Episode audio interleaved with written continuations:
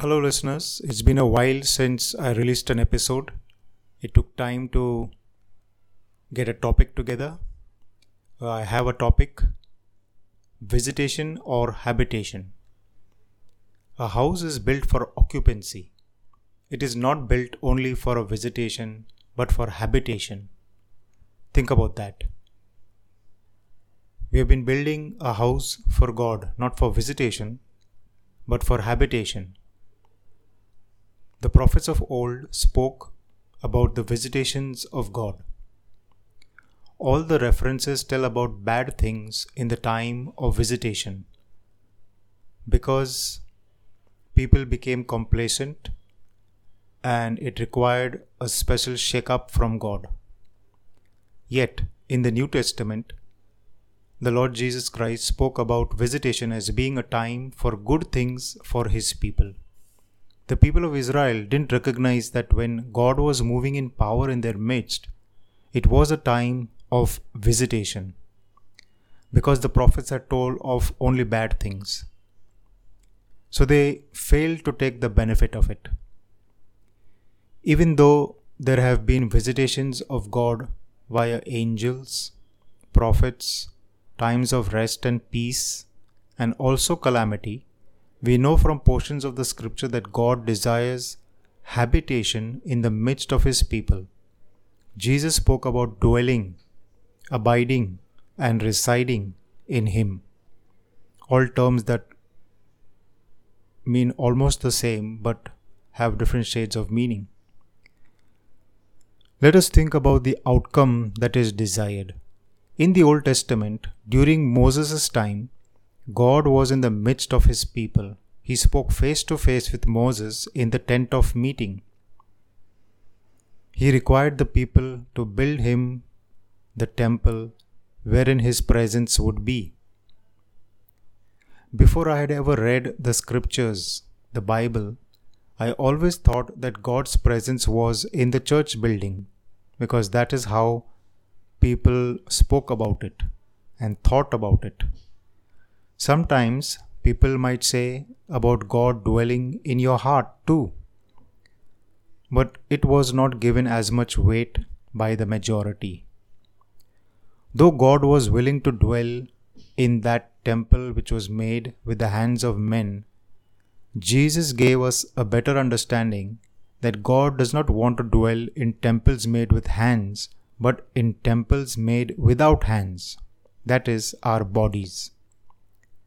That is why even Paul, the apostle, the servant of God, asked the recipients of his letters, Do you not know that your body is the temple of the Holy Spirit? Was it a new doctrine or did they already know? Perhaps he taught them. So, the point I'm trying to get across in our podcast, as we have been building our own house, which is our own lives, is this that we are built with a plan and a higher purpose than to eat, procreate, earn money, and sleep in death. Our lives consist of spirit, soul, and body. God designed our beings with the purpose of dwelling in them by His Word and His Spirit we can manifest the presence and the power of God. We used to sing a song called God is Dwelling in My Heart. The words of the song go like this God is dwelling in my heart, He and I are one. All His joy He gives to me through Christ His Son. Is it for singing only in a church service? We never thought of what we sang as being a reality which can be walked out. Another spiritual reality that stands out in the New Testament is the casting out of demons. Jesus went about casting out demons from people they inhabited. If demons can inhabit a person, why can't God the Creator Himself. The thought that God is holy and He dwells only in isolation in a holy place is common to a lot of people. People want the blessings of God, the peace of God, and the love of God. I am talking about yielding yourself to God that He might inhabit, reside, dwell with you and in you continually. Just as the house is built with many bricks joined together, so also the house of God is being built with many living stones joined together. We have to be fit to be part of this great worldwide temple or dwelling place of God in the Spirit. It is with individuals who submit themselves to being part of this holy temple for God's presence. The Apostle Paul wrote in his letter to the Ephesians, In whom you also are builded together for an habitation of God through the Spirit. This a freshly minded person cannot understand. This is spiritual talk, spiritual language, spiritual concept, spiritual reality.